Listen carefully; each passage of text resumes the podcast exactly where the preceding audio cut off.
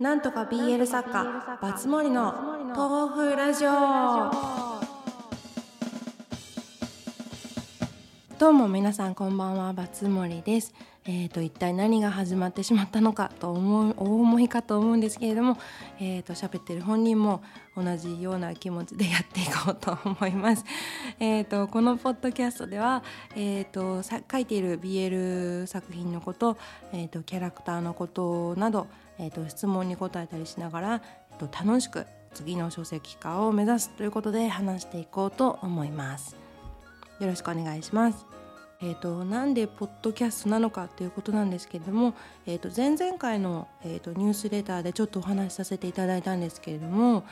あのー、2月に、えー、と悪役霊則の僕と釣れない従者の愛しい世界の歩き方が、えー、と発売になりまして、えー、とその時に発売出版記念スペースということでやらせていただいたんですけれどもあの まあ、ガチガチに緊張してしまいましてあの全然うまくしゃべれなかったのであのちょっと練習をしてみたいなと思って、えっと、ちょっとポッドキャストということでちょっと挑戦してみようかなと思っております。と今回はですね、えっと、第1回目ということで、えっと、自分が書いた話の中でも人気のある2つの話について、えーと、お話ししていこうかなと思っております。えっ、と,、えーと、ブックマ数では、えーと、そうではないんですけれども、えーとまあ、書いてる本人の体感として あの一番人気な、えー、と話がまず一つ、えー、とそれが、えー、と異世界転移をしたい腐女子の妹はその妄想のすべてに陰キャの兄が巻き込まれていることを知らない。が、えーとえーと連続異世界転移の話が一つ。であともう一つは、えっとえっと、自分が、えっと、一番、えっと、一番最初に書いた小説で「えっと、引きこもりの俺の冒険が始まらない」っていう、えっと、総攻めの話なんですけど、えっと、その2つが、まあ、一番人気がある感じがするので、えっと、その2つについてお話ししていけいこうかなと思います。えーと、豆腐ラジオということで、あの基本引きこもりであんまりあんまり人と関わらない仕事をしてるんですけれども、まあ、あのちょっと頑張って、えーとまあえー、そうですねちょっと頑張って喋る練習をしていくみたいな目標もありつつなんですけど、まあ、表面的にはまあいつも読んでくださっている方に、えーとまあ、文章にするまでもないたわいのないこととか楽しいことみたいなのを話していけたらいいなと思います。はい。まあこんな感じでやっていこうと思います。まず最初はですね、えっと、異世界転移をしたい不女子の妹はその妄想のすべてに陰キャな兄が巻き込まれていることを知らないという、えっと、星4.9といつも言ってるんですけれども、えっと、自分が書いた作品の中では一番評価が高くてあの一応これが一番人気なんじゃないかなと思っております。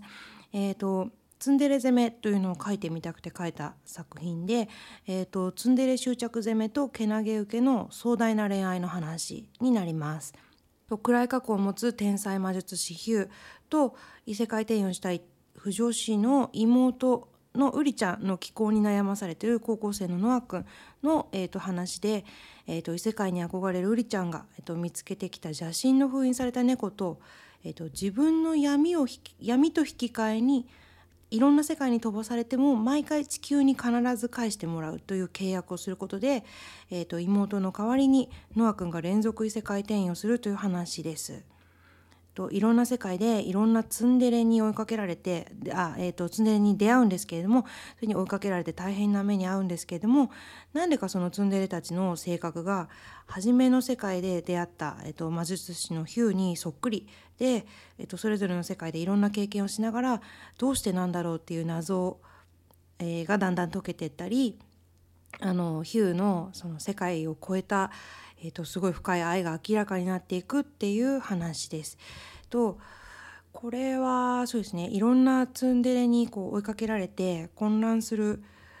ノア君とそうそのノア君をこう信仰にも似たすごい重すぎる愛で追いかけるヒューっていうのが書きたくて書きました。えーと、攻めのヒューは、えーと、私のキャラクターの中でも多分一番人気と言ってもいいんじゃないかなと思っていてあのネクラ潔癖神経質で理論武装っていう あんまりかっこいい要素のないあのベースなんですけれどもあのそれでもあのみんなヒューのこと好きになっちゃうと感想をもらいただいたことがあるぐらいあの深い愛を一心にこうノア君に捧げる姿があの私もかっこいいなと思っています。えーと裏話ってほどでもないんですけどもこの話は実はあのムーンライトノベルズじゃなくてあの小説家になろうの方で、えーと、書いてみようかなと思っていたもので初めはあの妹のうりちゃんがヒロインでもいいかなと思っていました。あのなんですけど結構あのヒューの愛が重すぎましてあのかなりあのまずい重さなのであの高校生の女の子に受け止められるかなとちょっと悩んであの結局受け止めるのはあの黒潮のお兄ちゃんの方になりました。あの基本的にあの女の子を描くの好きなんですけどもあの女の子はあの基本的に守りたい派なのであのいろんなあの 苦労は黒は男の子に任あの押し付けるっていうあのそういう方針でやってます。なのでまあそのそうですね。まあその思い合いを一心に受けて、えーと、ノア君は結構まあ大変な目に遭うんですけれどもあのそうですね。それもあの割とこうコミカルな感じに書きたくて書けたんじゃないかなと思っております。あの出来合い攻めが結構好きであのよく書くんですけれどもヒューの愛がその中でも一番多いんじゃないかなと思っていてであのこの出来合い執着っていうのはタグがあるぐらいこう結構人気ジャンルあ人気うんそこジャンルっていうのかな分かんないけど人気だと思うんですけれどもあのちゃんとそのなんだろうその溺愛執着の理由をしっかり書きたいなと思っていてそのあのヒューにとってノア君がもう本当に唯一無二の存在であのノア君のためなら何でも捧げられるっていう深さが欲しくてあのそうなるまでのあのそうですね理由とかその経緯みたいなのはあのヒューの場合はそれが結構うまくはまったんじゃないかなと自分では思っております。なのでまあすごい大変な目に遭う遭ってるんですけれどもあの書いている間もあのヒューには本当に幸せになってほしくてなのであの本当にこの信仰にも似た重たすぎる愛情をあの受け止めてるノア君なんですけども、まあ、2人はまあ末永くあの幸せになって幸せでいてほしいなと思っています。あとですねあのコミュニティもやってるんですけどもあの邪神教団というまずい名前でやってるんですけれどもあの途中で本編の途中であの邪神がノア君の部屋のクローゼットに自分のスペースを作っちゃうんですけれどもあのその洋服をかき分けると違う世界につながってるみたいなのはなんか昔からちょっと想像してたことだったので普通に過ご過ごしてるそのあの現実からあのちょっとつながるみたいなイメージであの邪神教団も あの楽しんでいただけたらいいなと思ってやあのそういう名前にしました。であのその邪神の部屋のイメージはあのデイビッド・リンチ監督の「ツインピークス」という映画があるんですけれどもその部屋に出てくるあの赤い部屋みたいなイメージで書いてました。あの邪神の部屋は別に赤くはないんですけれども何ていうかこう普通に過ごしてるところからこう自然につながる場所になんかおかしな空間があるみたいなそういうイメージでしたそんな感じかなであとまあ自分で書いた話にはもちろんあの全部思い入れがあるんですけれどもこの話は本当にあの書いてる途中からあのかなり応援していただいた話だったのであの自信を持つことができたなと思っている話です。えっと、この話が書いた書けたことでまあなんかうんなんだろうすごいあのこれからも続けていけるなと思っていて あのだから本当にあの書籍化いつかできたらいいなと思っている話です。えっ、ー、とまあこんな感じです。はいということで、えっ、ー、と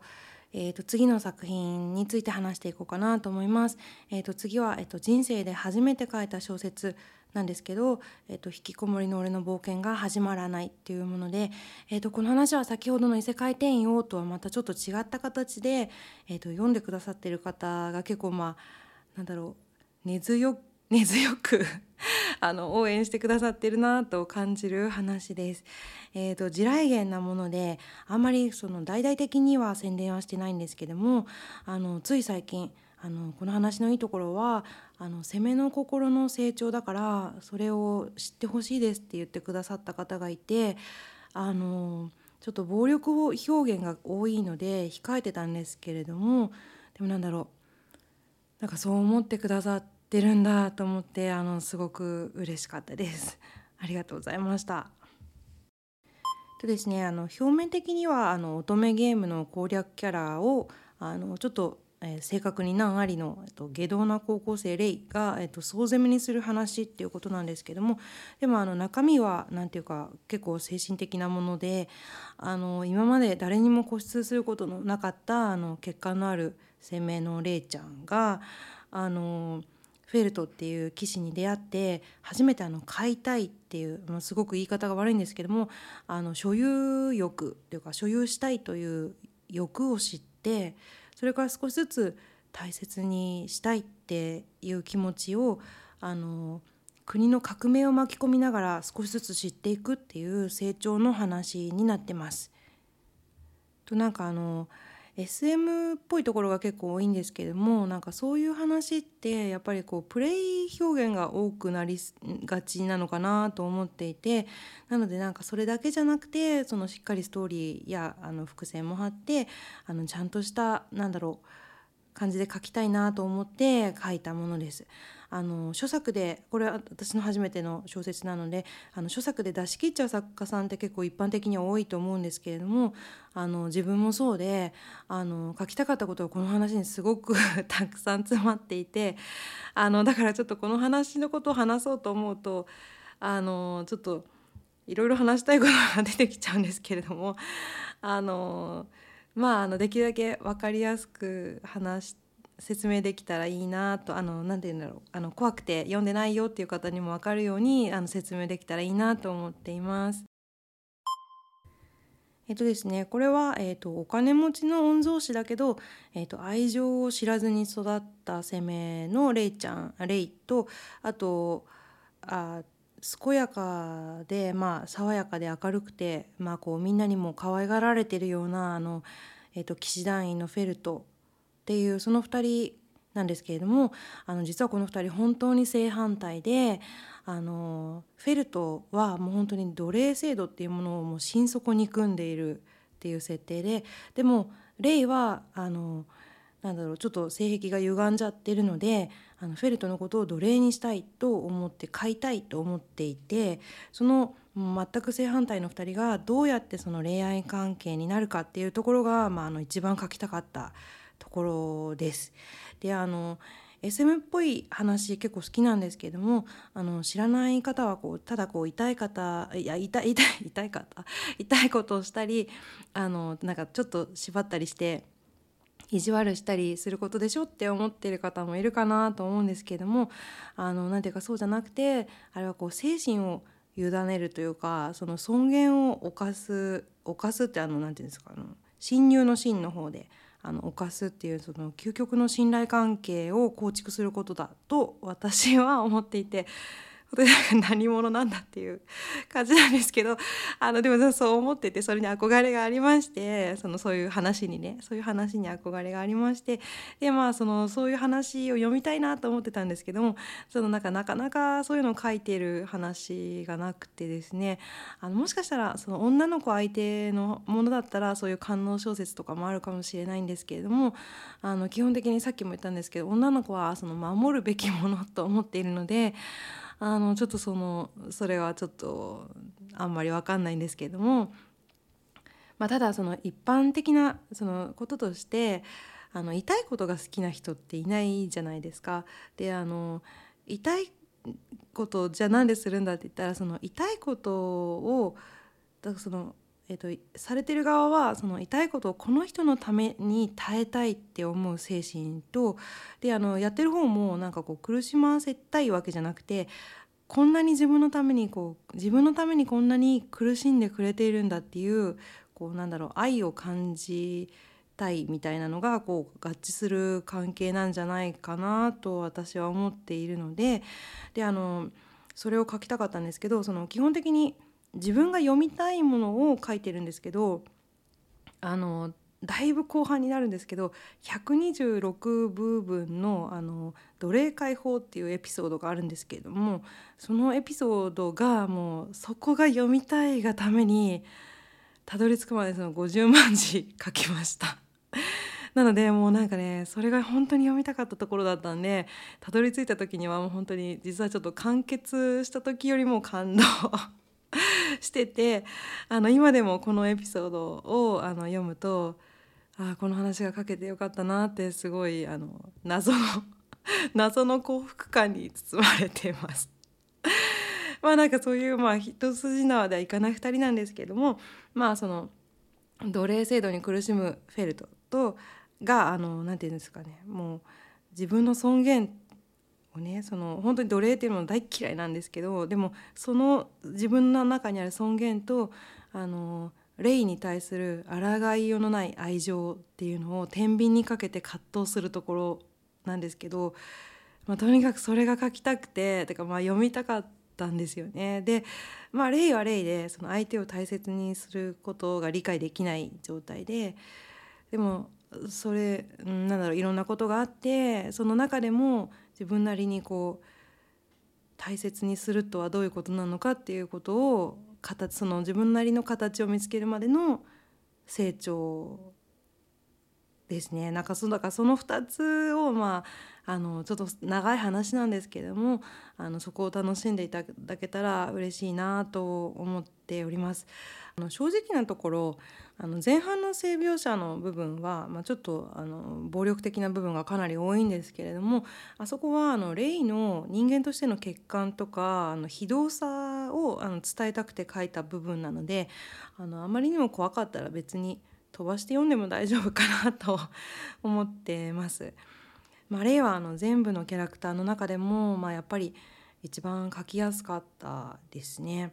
とこの話は脇、まあ、長いんであの脇キャラも結構あの人気がありましてあのお助けキャラみたいなあの花ちゃんとかオリバーとかいるんですけどもあのあの彼らがかなりあの良心のあるあの真っ当な神経を持ったあの人たちなのでそこであのだいぶ、うん、薄まってるんじゃないかなあの怖さはちょっと薄まってるんじゃないかなとも思っております。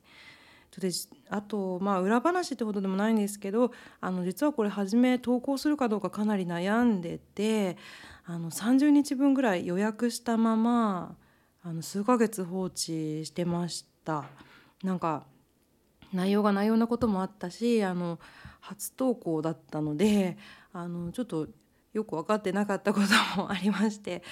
で本当になんか初めてだったんで反応が多いのか少ないのかも分からなかったたんですよね。で多分なんか最初の頃もなんかブクマンもなんか100件ぐらいで始まっ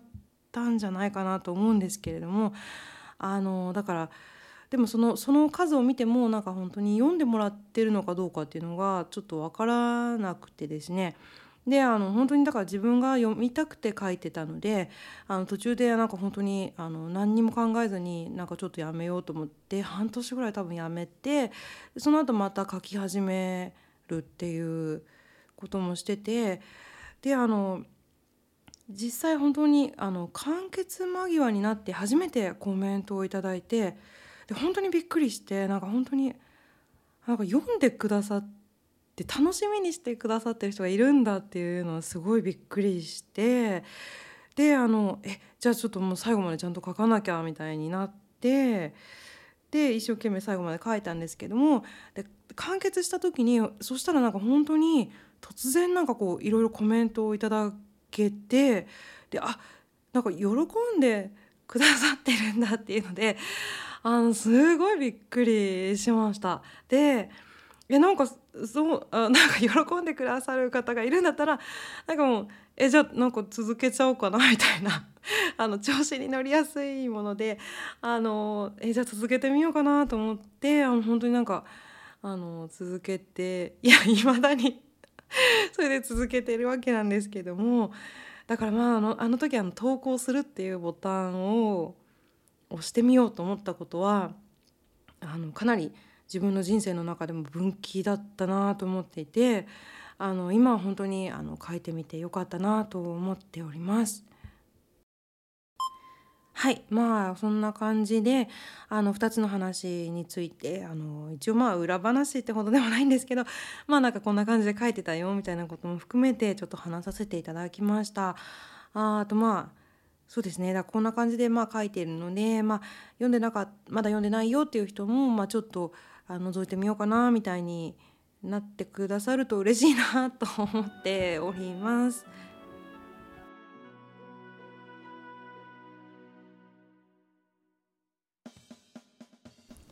はいということで、えっと、バツモリの豆腐ラジオということで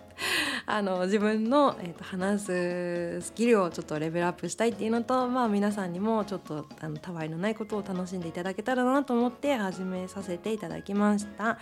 えーと、今はですね、えーと、ツイッターでもちょっとお話ししたんですけども、えーとちょっとレベル上げというかあのまあそのいろんなことレベル上げてるわけなんですけどもあのえっと、練習したいことがちょっとありまして、えっと、それで話をちょっと公開するつもりはない話を書いているっていう状態にあります。とまあ、一つはまあストーカーの話で大学生2人のお話ですねでもう一つは、えっと、4P っていうことで複数攻め、えっと、総受けっていうのがあんまりちょっと実は好きではないんですけれどもちょっとあの三人称視点の練習とか心理描写をもうちょっと頑張りたいっていう気持ちがあってちょっとあのやってます。であのそうです内容的には、まあ、やっぱり4人いるんでちょっと性描写多めになっちゃうんですけどもでもあのうんそれだけじゃなくてしっかりあのこうちゃんと背景も織り込んで書きたいと思ってその練習っていう感じですねなので、まあ、もしちゃんと書けることちゃんと書けたらあの結構いい話になるんじゃないかなと私的には思っているのであのもし公開できたらいいなと思って頑張っております。えーと、ちゃんと書いてます。あのサボってるわけではありません。あのちゃんと毎日書いてますのであのやめるつもりはないですのであのどうぞご安心ください。あのはい。あのたくさん書籍の時も本当にたくさん応援していただいて本当にあのもう感謝しかないのであのこれからも頑張って続けていきたいなと思っています。はい。ということであの5月はそれでちょっとあのーお休みっていうかまあその更新は特にない状態になっちゃうかなと思うんですけれどもはいそれであのニュースレターもあのそれにちょっとそれに伴ってニュースレターもちょっとなんだろう短編はお休みさせていただいてちょっと制作秘話とかまあちょっと何書こうかまだ決めてないんですけどもまああの今月はちょっと短編なしで。であの多分2回目の方もあのポッドキャストにしようかなと思っていてあのポッドキャストはもしあのその 4P の方が間に合え間に合えばあの間に合えばというかその納得いく状態にあればその話をしたいなと思っております。はいまあそんな感じでえ、ー、と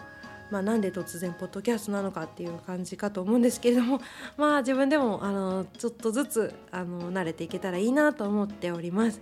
あはいまあそういう感じで、えーと、今後も、えーと、次の書籍化のご報告があのできるまで、えーと、のんびり楽しく続けていけたらいいなと思います。はいえーと、そんな感じで、えー、と最後まで聞いてくださってどうもありがとうございました。えー、と皆さんの週末が